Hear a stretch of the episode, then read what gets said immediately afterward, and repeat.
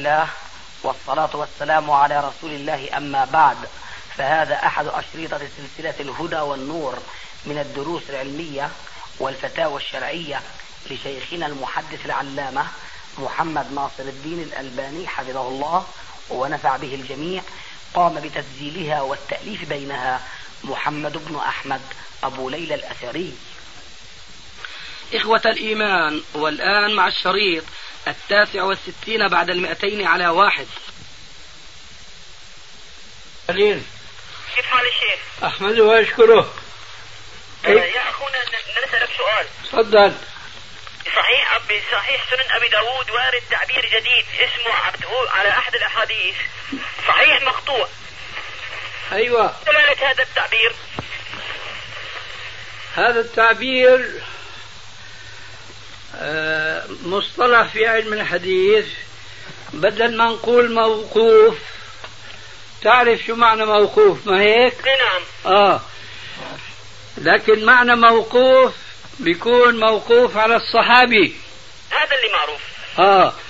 ما المقطوع لازم يكون لحد شخص معروف إنه والله هذا صحيح إلى عند فلان. اسمع الله يهديك. نعم.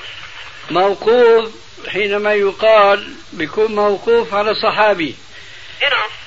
فلو قلنا موقوف في إيهام أنه الحديث هو من كلام صحابي لكننا نقول مقطوع أي هو ليس من كلام صحابي بل هو كلام تابعي أو من دونه نعم. عرفت الآن؟ نعم بس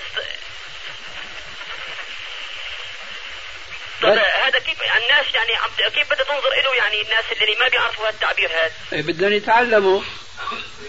إيه بس لأنه الإسناد مو معروف لحد وين. يعني هذا بيكون لما يكون معه إسناد إنه والله صحيح إلى عند فلان. يا أخي لا تستعجل الله يهديك. اي نعم. اقرأ النص اللي أمامك. اي نعم. اقرأه. مكتوب صحيح؟ لا ما عندي هلا مو موجود تحت ايدي مكتوب صحيح مقطوع العبارة بس هذه حبيت أستفهم عنها. يا أخي لا تستعجل الله يرضى عليك.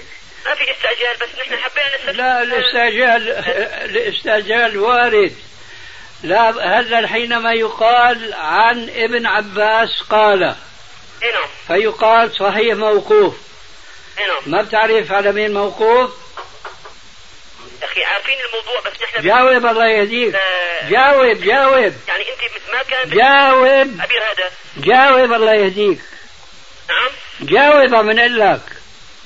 إذا كان هلا هذا أنت يعني هالتعبير ممكن تستعمله بهالشكل.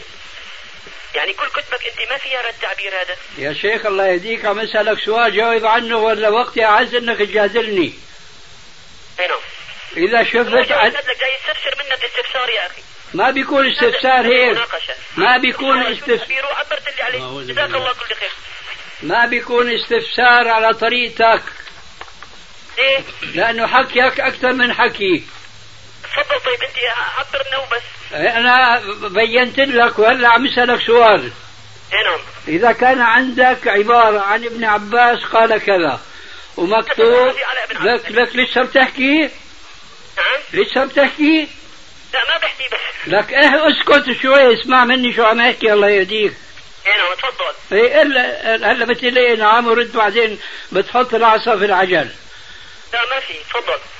إذا كان عندك عبارة عن ابن عباس قال كذا وكذا وجاء تحت منها صحيح موقوف شو بتفهم؟ سؤال. إنه هذا موقوف على ابن عباس. طيب وإذا عن سعيد بن مسيب قال كذا. يعني موقوف لعنده منه يعني مقطوع لعنده فإذا شو الإشكال؟ الإشكال هو يعني التعبير الجديد هذا بالكتب السابقة ما كنت أستعملها. أنا حبيت استفسر منك بس على الموضوع. وأنا جاوبتك الله يهديك. هلا غيرك أنت بتعرف شو معنى موقوف؟ يا أخي نعم أعرف. أنت بتعرف. غيرك بيعرف؟ نسأل الله العافية. لا. والله في ناس بيعرفوا في ناس ما بيعرفوا. لك عم أسألك سؤال. تفضل. غيرك الناس هدول اللي ما بيقرأوا علم الحديث وعلم الفقه والسنة إذا إيه؟ إذا قرأ هذا حديث موقوف بيفهم شو المراد؟ ما بيعرف شو معناته طيب فهذا شو بنقول له؟ بنقول له تعلم نعم. طيب تعلم هي القضية موقوف يعني على الصحابي مقطوع يعني على تابعي وكفى الله المؤمنين القتال بس عجلتك هي خير آه ألو نعم آه في في بالنسبة في بعض الأحاديث وارد فيها آه خطيئة بالنسبة للحديث اللي وارد عن آه ابن وهب إنه قال الأسدي فجاء اللي حذف الإسناد وحط ابن وهب الأسد حط وهب الأسدي.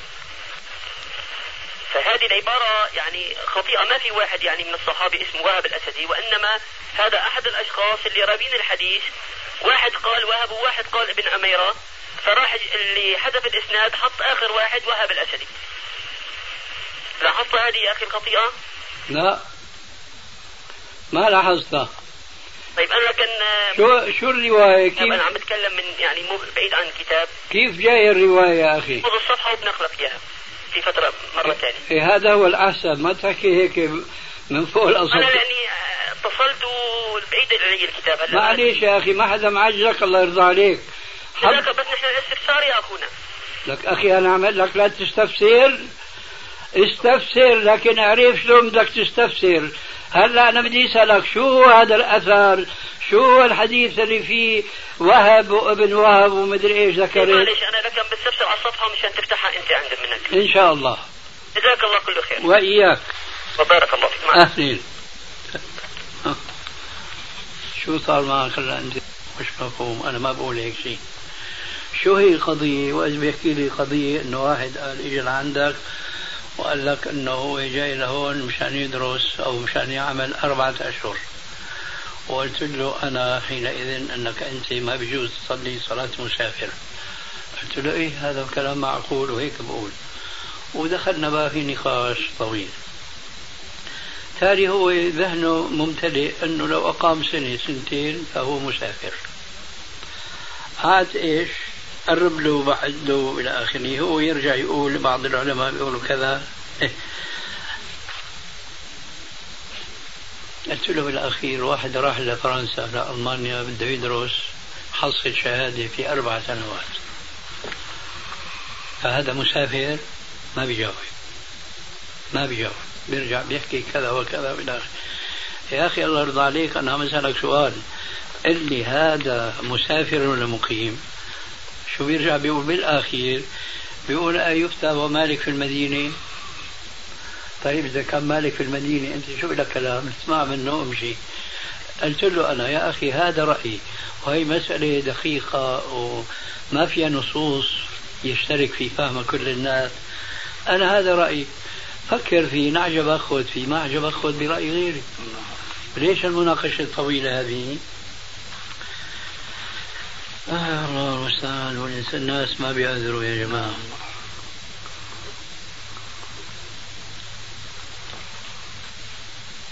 السلام عليكم ورحمة الله وبركاته. وعليكم السلام ورحمة الله وبركاته. مغفرته. عليكم شيخنا. الحمد لله بخير. كيف أنت؟ أحمد الله عز وجل إليكم. الله يحفظك. والله أود سؤالا. تفضل. هناك بعض الشركات النقليات تقوم بنقل البضاعة. من العقبة إلى بغداد. أيوه. ويقوم الشوفير بأخذ إيصالات. العقبة يسلمها في بغداد فيختمونها له أنه قد سلم البضاعة تمام. أي نعم. ولا يأخذ مصاري. لا يأخذ النقود. يأتي إلى الشركة المتحدة. ها هنا في عمان. هذه الشركة بيكون مثلا عليها إقبال شديد من أو ازدحام من الشفرية أيوه. قد يستطيعوا فعولهم مرة واحدة. بيحيلوهم على مكاتب واسطة بينهم وبين الشركة. أيوه. تقوم هذه المكاتب بدفع المبالغ سرية نظير آه، خصم 2% نظير خصم 2% أيوه. 1% للمكتب و1% للشركة المتحدة التي هي الشركة الأم. أيوه. آه، آه، ما الحكم في هذا؟ حكم البنك. أيضا يعني يتوقف عليه العمل أيضا. كيف؟ عليه أيضا حكم البنك. أي نعم. جزاكم الله عنا خيرا. وإياك. لا تنساني من صالح دعائك شيخنا. موفق يا أخي. بارك الله فيكم وعليكم. أهلا. السلام عليكم ورحمة الله وعليكم السلام ورحمة الله وبركاته.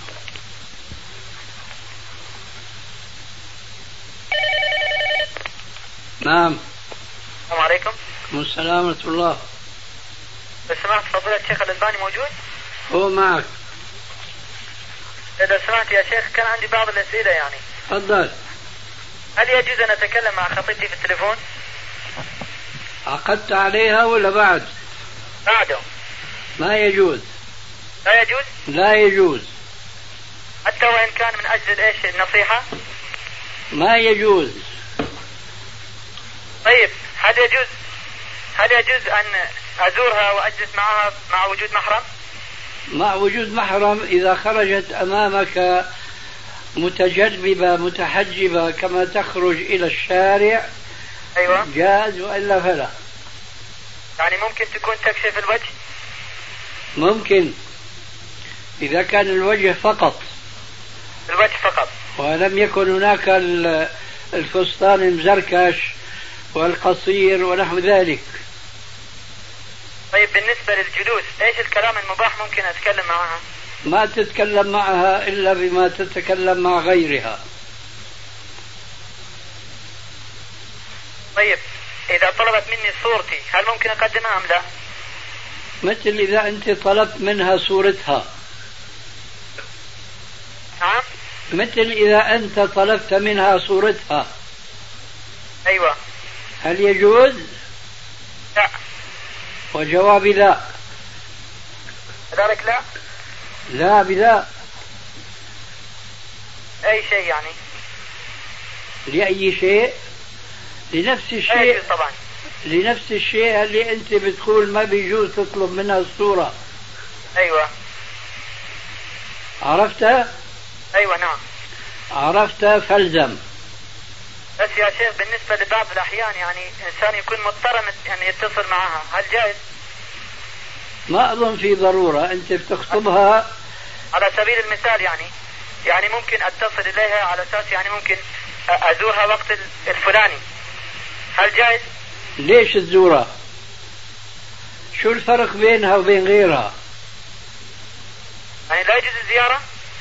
يا أخي بقول لك شو الفرق بينها وبين غيرها؟ ليش تزورها؟ بدك تخطبها بتخطبها من ولي أمرها. مع وجود ولي أمرها موجود. بدك تخطبها بتخطبها من ولي أمرها. فإذا كان الاتفاق مبدئيا موجود أيوة. بتزورها بولي بوجود ولي أمرها لتراها. ولي ولتراك أما تزورها لا. يعني بعد الخطبة كذلك لا يجوز الزيارة؟ بعد الخطة؟ أيوة. لا تزال هي غريبة عنك يا أخي حتى تعقد عليها. شكرا جزاك الله خير يا شيخ. وإياك. الله يكرمك. الله يحفظك. السلام عليك. السلام عليكم. عليكم السلام ورحمة الله.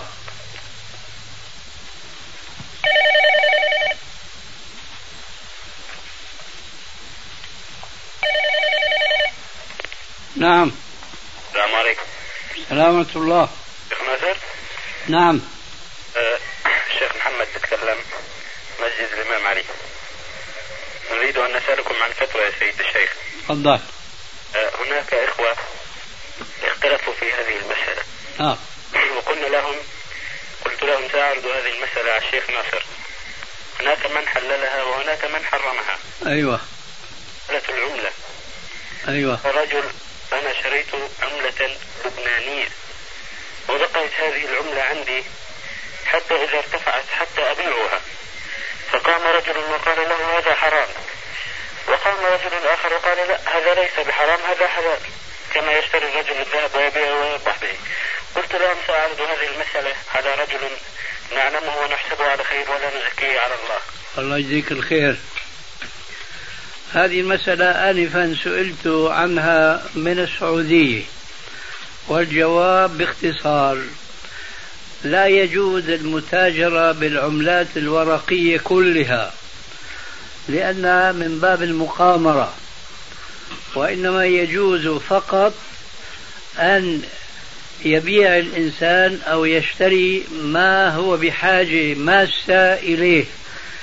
يعني رجل مثلا جاء من السعودية إلى هنا معه عملة سعودية بده يشتري بضاعة هنا بده يعيش بده يأكل بده يشرب إلى آخره بيضطر يحول عملته إلى عملة أردنية. والعكس بالعكس إذا ذهب الأردني إلى هناك فمضطر أنه يصرف عملته الأردنية ويستبدلها بالعملة السعودية. وهكذا. أما أنه ينتظر فيما يظن أن تنزل العملة الفلانية ويشتري منها بالألوف المؤلفة ويدخرها عنده. فإذا شعر بأنها ارتفعت أسعارها أنزلها في السوق واستبدلها بغيرها وهكذا دواليك فهذا هو القمار بنفسه. أي نعم. جئت مع الأخ أبو حفص يوم الجمعة لأسألكم فرأيتكم مشغولا فذهبت ولم أسأل. شكرا يا أخي.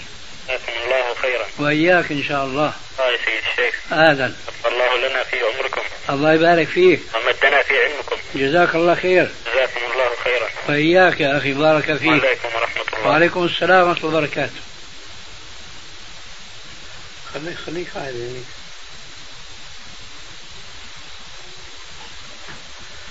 بيتعجب الإنسان من مثل هذا الشيخ. عايش في ذيك البلاد. بلاد التوحيد. نعم. وحاقد عليه حقد عجيب جدا يعني. فبيتقول عليه سابقا كان يتقول عليه في صلاة التراويح ولاحقا في موضوع الذهب المحلق. مؤلف رسالتين هو واحدة في هذا واحدة في هذا. أنا طبعا ما قصرت معه ورديت عليه.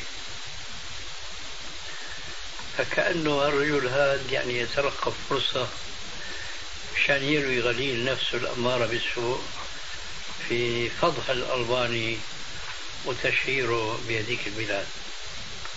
اجته الفرصة في زعمه. الأخوة المسلمين وجماعة آخرين كانوا أقاموا مؤتمر في قطر.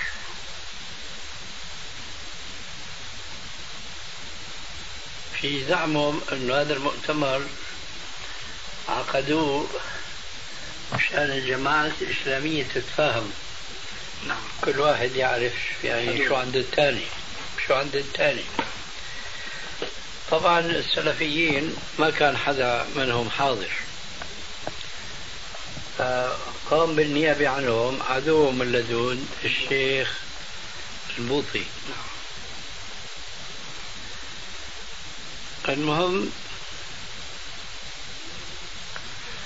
طالعوا كتاب كبير مجلد السلفية. ذكروا فيه الجلسات اللي صارت هناك. مشان يموهوا على العالم الإسلامي وجدوا شريط قديم. أنا في دمشق.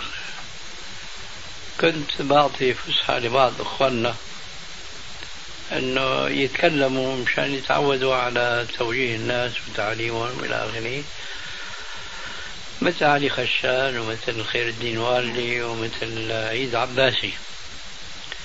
فمرة كلفنا عيد عباسي يلقي كلمة. فألقاها ذكر الشيخ محمد بن عبد الوهاب طبعا بخير وفضله في الدعوة دعوة التوحيد اللي نشرها في بلاد نجد.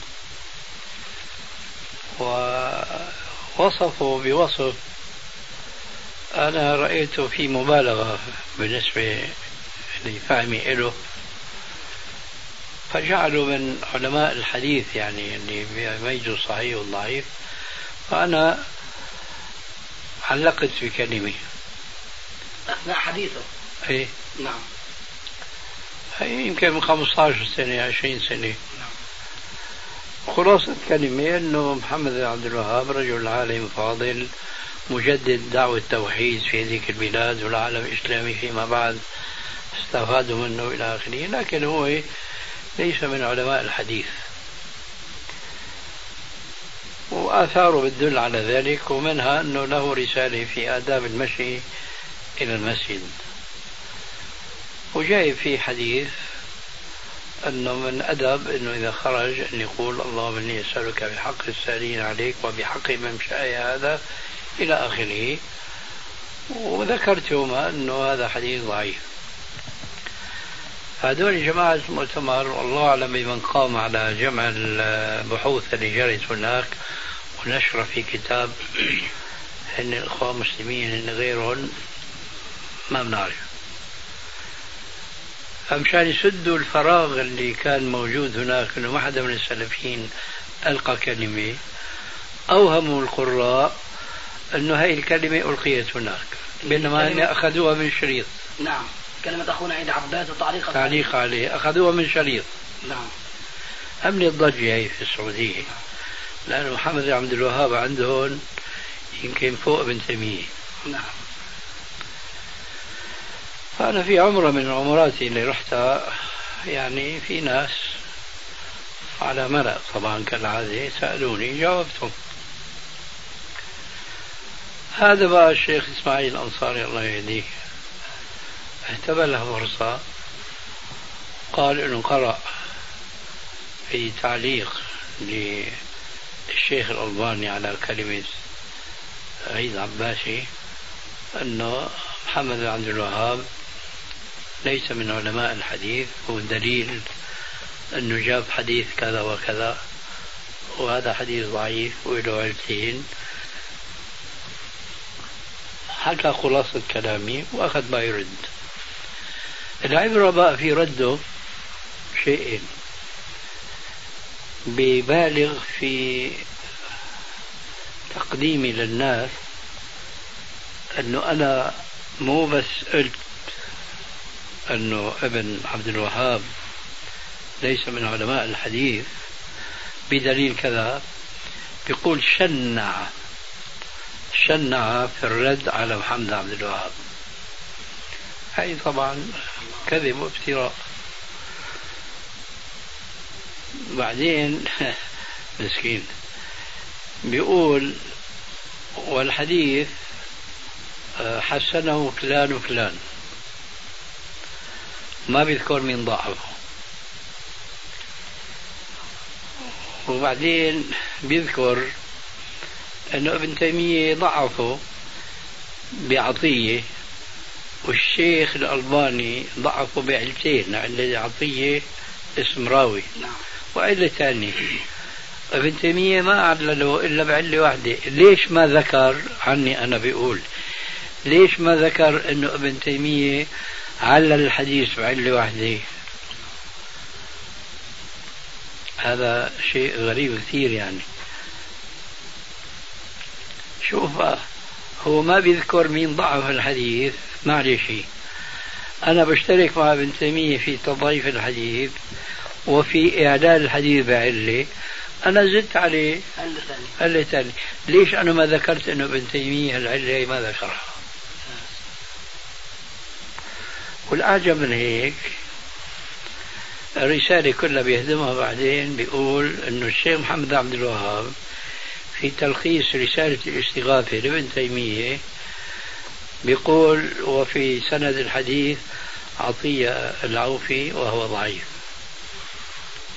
بدينوا أنفسهم شيخنا من حالهم. الله أكبر. شو استفاد من الرسالة؟ من ناحية علمية ما استفاد شيء. استفاد أنه فشخله انتقم من هذا الإنسان وشهره بين الناس أنه طعن في محمد عبد الوهاب وشنع عليه. شيخنا بس ما بتمر على كل الناس. واضح شيخنا. كيف؟ ما بتمر هاي على كل الناس يعني. إيه ما بتمر لكن هات يا أخي الله أكبر الله أكبر. أنا لا مضى مقدمة هون للمجلد الأول طبعا جيدة من الضعيفة نعم. الخامس يا شيخنا؟ لا الأول. الخامس ليس مطبوع هو بس بده فارش شلون يعني بتعيد النظر في الأول. آه. بقول ولكني أنصح لكل من أراد أن يرد علي أو على غيري أن يكون غايته من ذلك النصح والإرشاد عملا بقوله صلى الله عليه وسلم الدين النصيحة. وألا يحمله على ذلك البغضاء والحسد لأن ذلك يستأصل الدين لقوله عليه الصلاة والسلام دب إليكم داء الأمم قبلكم البغضاء والحسد. والبغضاء هي الحالقة ليس حالقة الشعر ولكن حالقة الدين. كما يفعل أهل الأهواء والبدع مع أهل الحديث والسنة دائما. وكما فعل معي بالذات كثير منهم كالشيخ الأعظمي والغماري ثم الشيخ الأنصاري فيما تقول علي في صلاة التراويح ثم في رسالته في الذهب المحلق وقد رددت عليه في رسالة صلاة الليل وفي مقدمة آه، شو اسمه؟ فقه السنة. والآن الأولي بدي أرد عليه في الكلام اللي حكينا آنفا. والله المستعان. الله يعينك يا شيخنا. اي والله. ربنا يطولك إن شاء الله بالحق. اللهم آمين.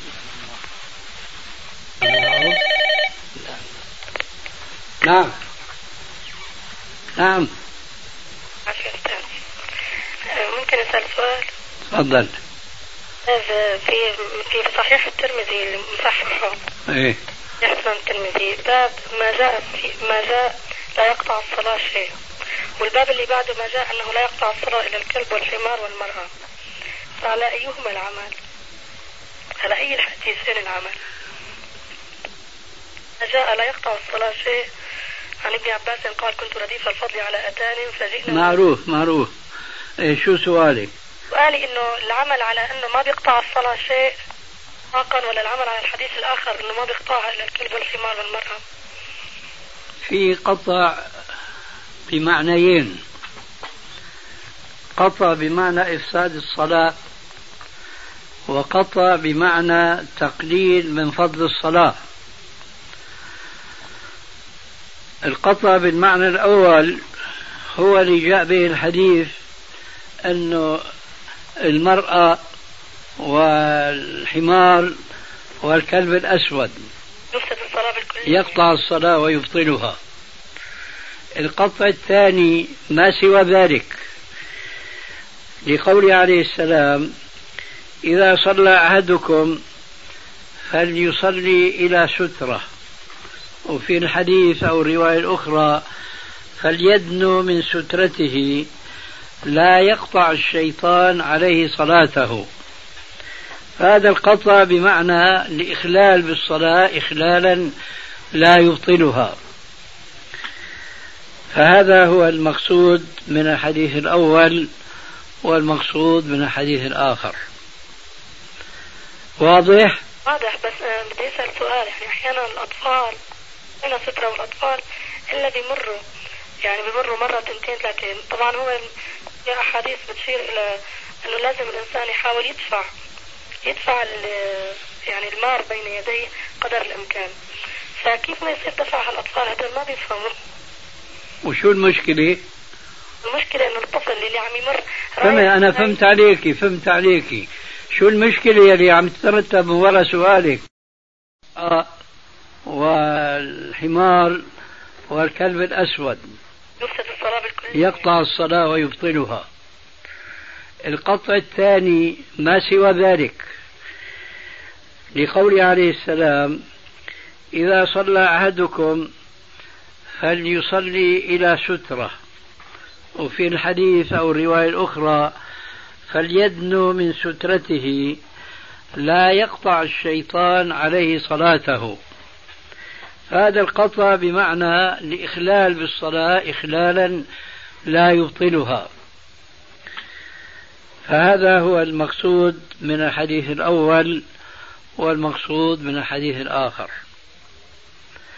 واضح؟ واضح بس بدي أسأل سؤال. يعني أحيانا الأطفال هنا سترة والأطفال إلا بيمروا يعني بيمروا مرة تنتين ثلاثين طبعا هو في أحاديث بتشير إلى أنه لازم الإنسان يحاول يدفع يدفع يعني المار بين يديه قدر الإمكان. فكيف ما يصير دفع الأطفال؟ هذول ما بيفهموا وشو المشكلة؟ المشكلة إنه الطفل اللي عم يمر فهمي أنا فهمت عليكي فهمت عليكي شو المشكلة اللي عم تترتب ورا سؤالك؟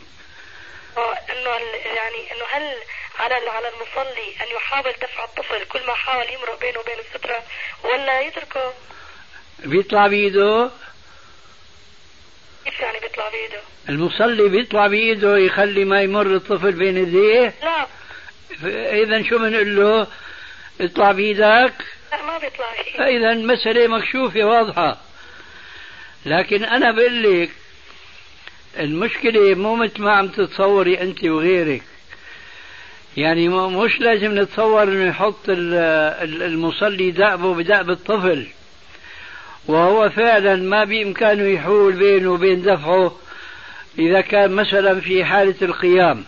بين يكون راكع أو ساجد أو جالس في التشهد. كل هذه الصور تختلف صورة عن أخرى من حيث أنه يتيسر له دفع الطفل أو يتعسر. ولكن في بعض الصور سهلة جدا كما فعل الرسول عليه السلام مع الشاة التي أرادت أن تمر بين يديه فساعاها حتى ألصق بطنه بالجدار فمرت من خلفه. فهي طريقة بإمكان المصلين أنه يفعلها مع الطفل؟ أنا بصد بالنسبة لتكرار الطفل هالعمل يعني تكراره يعني لك يا بنت الحلال كل شيء له جواب وأعطيتك الجواب. ممكن؟ قلت لا. انتهى الأمر. هلا عم جيب لك صورة؟ صورة فيما لو أنه استطاع. طيب. شو بقي عندك هلا؟ الله يجزيك الخير على هذا على الإجابة بس بدي أسأل سؤال آخر. تفضلي. النوم. يعني إنه كان عليه كانوا الصحابة رضوان الله عليهم يصلون آه ثم يعني يعني بيقعدوا بينتظروا الصلاة حتى يعني تخفق رؤوسهم. إي نعم. ثم يقومون ولا يتوضؤون. إي نعم. هذا الحديث صحيح. إي نعم. في حديث يقول انه كاء السائل عينان فمن فمن نامت عيناه فليتوضأ. إيه وما في أحاديث إنه كانوا الصحابه يشربوا الخمر نعم. ها والحر تكفيه الإشارة. وطبعا الحرة مثل الحر. إنما النساء شقائق الرجال. ولا بدها توضيح. ما نقل عنهم يعني قول النبي عليه الصلاة والسلام مقدم على فعلهم يعني قوله عليه الصلاة والسلام مقدم على ما, ما روي من أفعالهم. المهم أنه الحديث الأول اللي سألت عنه صحيح ولا لا؟ كان في حالة الإباحة. قبل تشريع فمن نام فليتوضأ. كما أن شربهم للخمر كان قبل التحريم.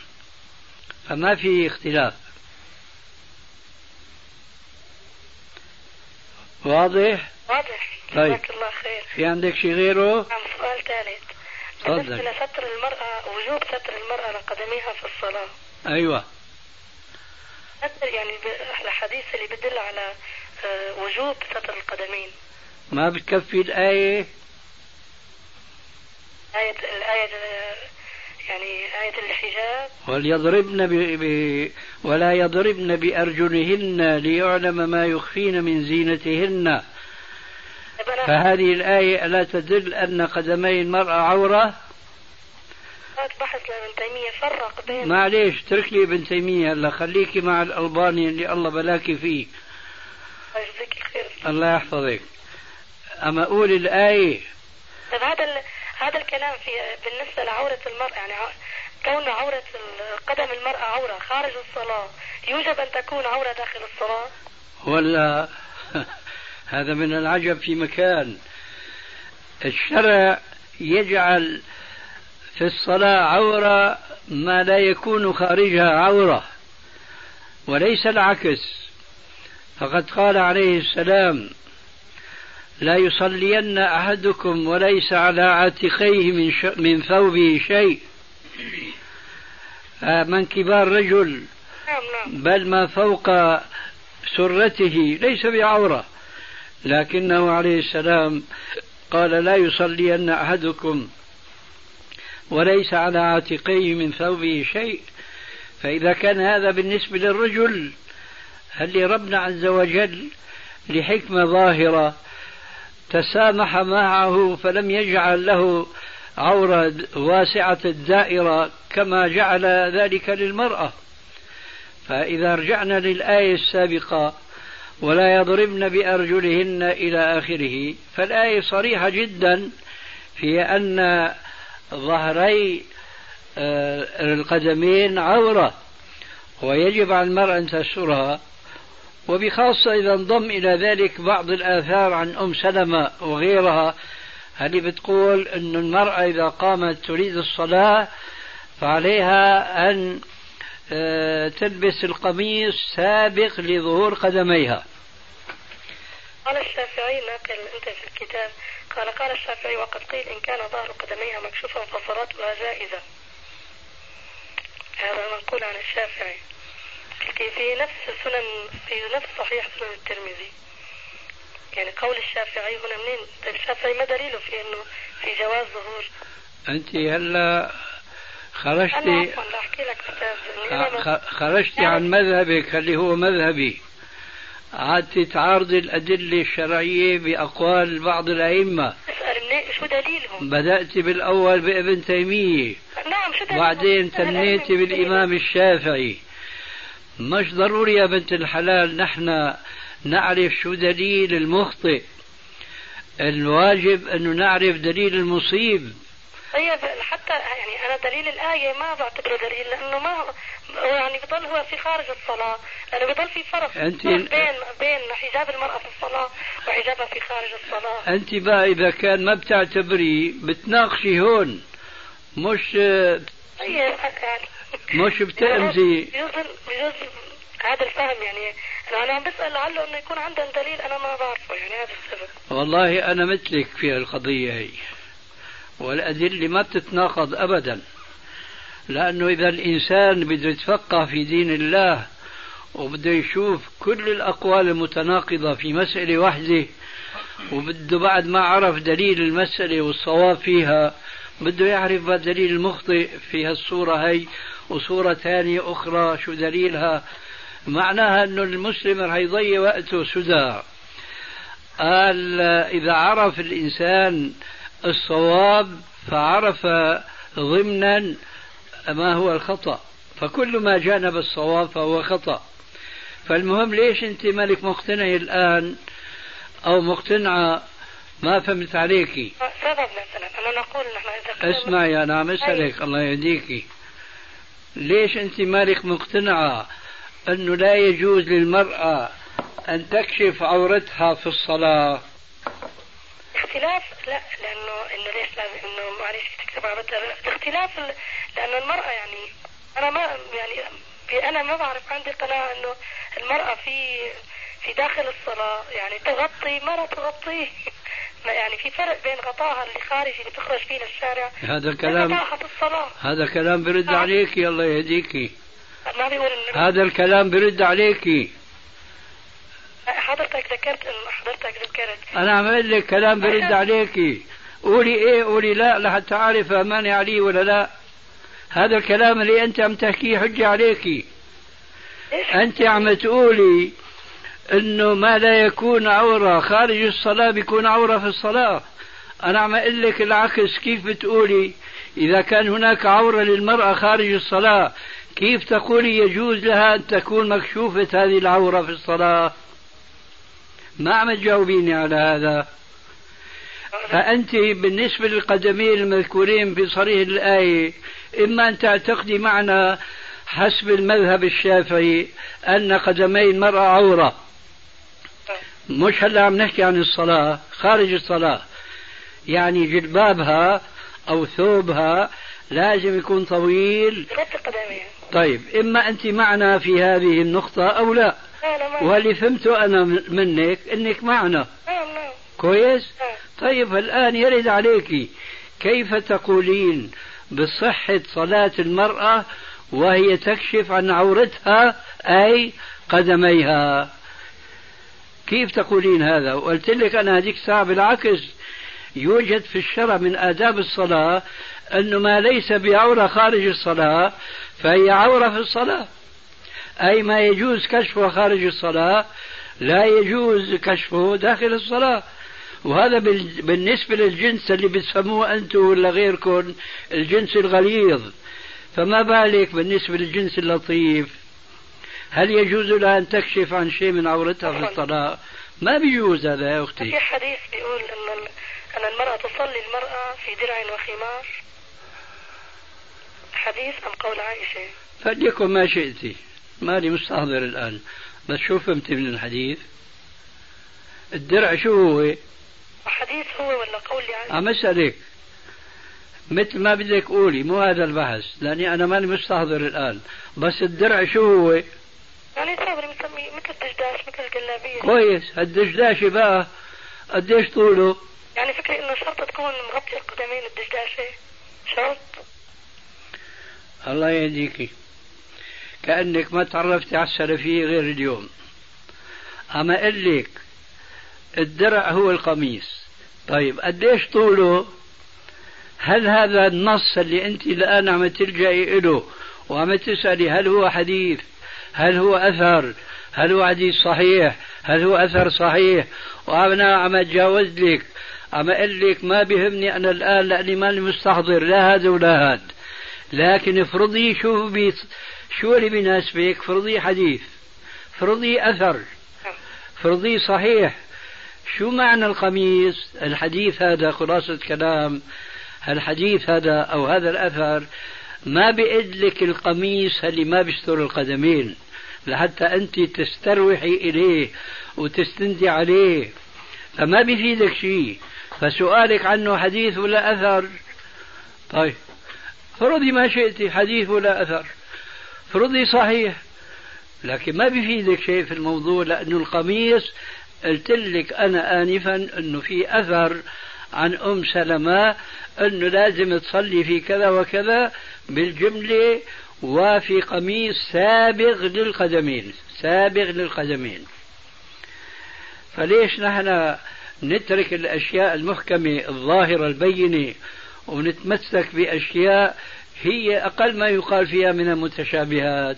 بعدين أنا إذا بدي أدخل في المناقشة أنا بدي أقول لك هذا الحديث صحيح عندك عم تحتجي فيه؟ هذا الأثر صحيح عندك بدك تحتجي فيه؟ أنا الآن ما بيهمني وين قرأتي كم وكم ناس بيقرأوا أحاديث موضوعة وباطلة وإلى آخره. ما أنا في هذا؟ قصدي أنا أنت تكوني يكون عندك وعي كيف لازم تستنبطي الأحكام. فرضي إنه هذا شيء صحيح لكن ما ببين لك إنه آه ظهر قدم المرأة ليس بعورة شو الفائدة منه اذا ثم كيف نضرب الآية الصريحة بمثل هذا الأثار؟ يعني قصدت أن المرأة إذا خرجت لابد أن تلبس. فوق أنا أنا بدي أستفيد من الأثر في ناحية في التفريق بين لباسها يعني فيما هو عورة خارج الصلاة لموضوع العورة بالذات. إنه ذكرت اللي اللي قلته أنت إنه إذا كان ما هو عورة خارج الصلاة فهو بالنسبة للصلاه الصلاة أشد. وليس العكس. عم أقول لك هذا حجة عليكي لأنه لا أنا ما اللي بعرفه إنه الخمار ما هو غطاء الرأس. بدون أن يكون وليس هو الجلباب. شفتي هلا شلون نطيتي هلا؟ هلا كنت عم تحكي عن القميص وما خلصتي منه ولما قلت لك هذا الكلام حجة عليك قفزتي لوين؟ للخمار. الله يسامحك. إذا كنت بجوز عم بخطئ أنا في التعبير ابصر لكن اللي بقصدي إنه يعني شكل المرأة إذا لبست درع لبست دشداشه وخمار يغطي رأسها.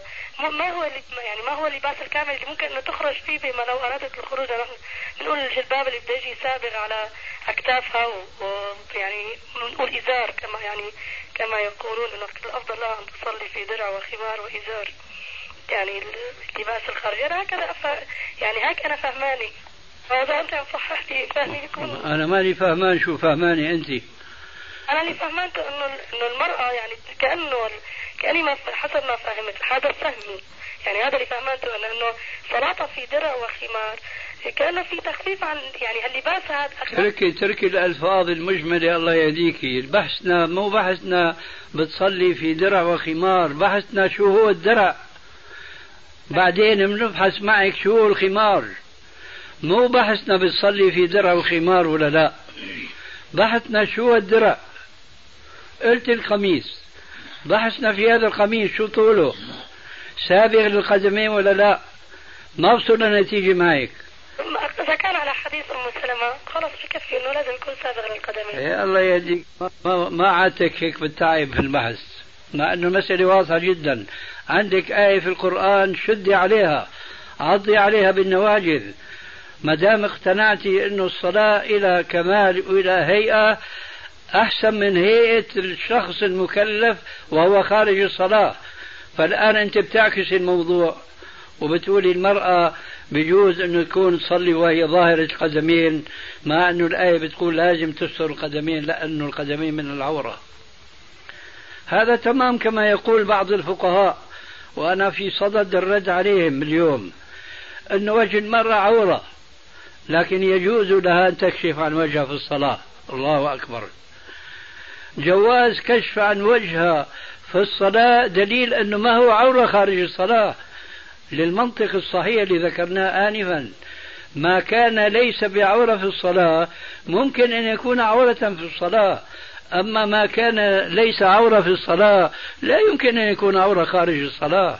لأن الصلاة معناها بده يقف الإنسان ذكرا كان أو أنثى بأكمل هيئة بأكمل زينة بين يدي الله تبارك وتعالى كما قال عليه السلام بالنسبة للرجال من كان له إزار ورداء فليتزر وليرتدي فإن الله أحق أن يتزين له.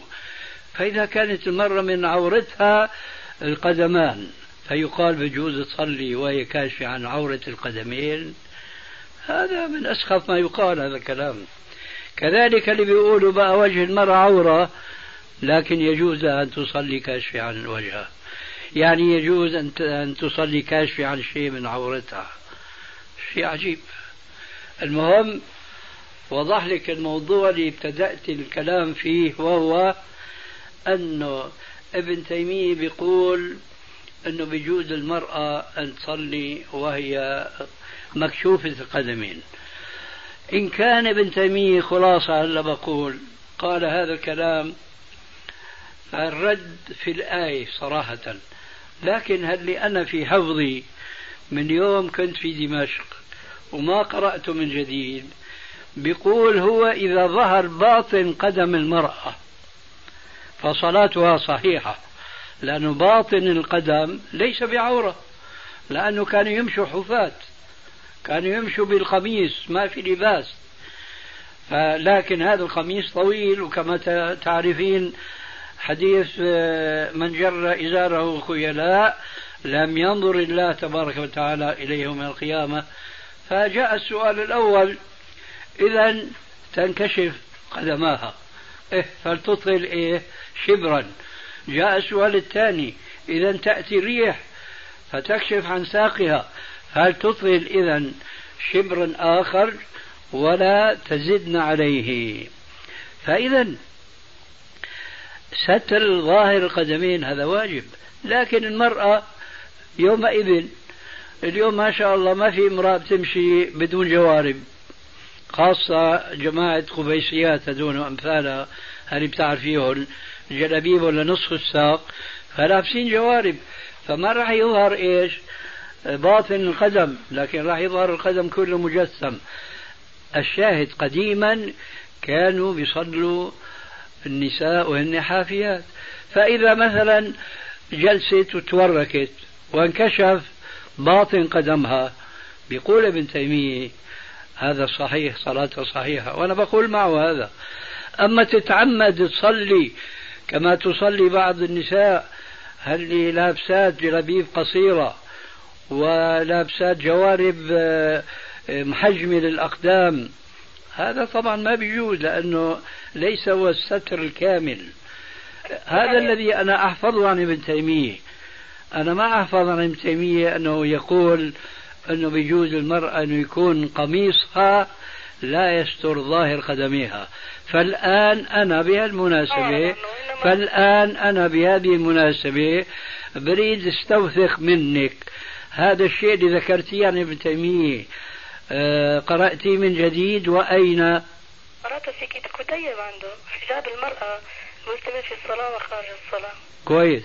جيد. وبيقول إنه بيجوز ان يكون نعم. متأكدة مرة واثنين وثلاثة. انه من ظهور قدميها ما أشار لا للباطن ولا للظاهر أيوه. لم يشر لا إلى باطن ولا إلى ظاهر. وما قال إنه لازم تصلي بقميص آه. بقميص اسمعي. نعم. ما قال إنه بده يصلي في قميص بدها تصلي في قميص سابق لظهور القدمين؟ أنا لو إني مت... لا أنا ليش عم بسألك؟ لأنه اللي أشكل علي قول ابن تيمية. ليش عم تتعبيني ليش ما بتجاوبيني؟ أنا ما ماني متأكدة من خلاص هذا الجواب. قولي ماني متأكد. وأنا بكتفي منك. بتتذكري بتقولي لي ما بتتذكري ما بتقولي لي مالك متأكدة ما بقول لك ليش. هذا هو الحاضر. المهم بقول لك راجي الموضوع فقط فيما يتعلق بابن تيمية. لحتى أنا صحح مفهومي القديم عن ابن تيمية. أنه هو بيفرق بين ظاهر القدمين وبين باطن القدمين. حتى ثاني مرة أقول أنه ابن تيمية أخطأ لأنه خالف الآية. وأنا بعرف أنه ابن تيمية بيقول أن المرأة كلها عورة كلها وجهها وقدميها. فالآن يقول وحدة بتصلي وقدماها ظاهرتان. أنا أستبعد هذا عن ابن تيمية. لأنه أساس بحث ابن تيمية هو التفريق بين لباس المرأة داخل الصلاة ولباسها خارج بيتها. يعني هو هذا أول ما ابتدأ البحث نفرق بين الأمرين. ولأجل هالتفريق هذا معليش أنا نغلط معك هلا عم أقول لك راجي البحث وأعطينا الخلاصة. عن ابن تيمية. أما من الناحية الشرعية فيجب على المرأة أن تستر ظاهر قدميها داخل الصلاة وخارج الصلاة والمنطق الإسلامي الصحيح أنه يجب على المرأة أن لا تتساهل بما يجب عليها أن تستره خارج الصلاة في داخل الصلاة. بل لو قيل بالعكس قلنا هذا هو الأفضل لو بدنا نشتغل بالقياس لكن نحن ما نشتغل بالقياس ما دام الله راحنا منه بالنصوص. بقي شيء عندك؟ خير الله يعطيك العافية. السلام عليكم.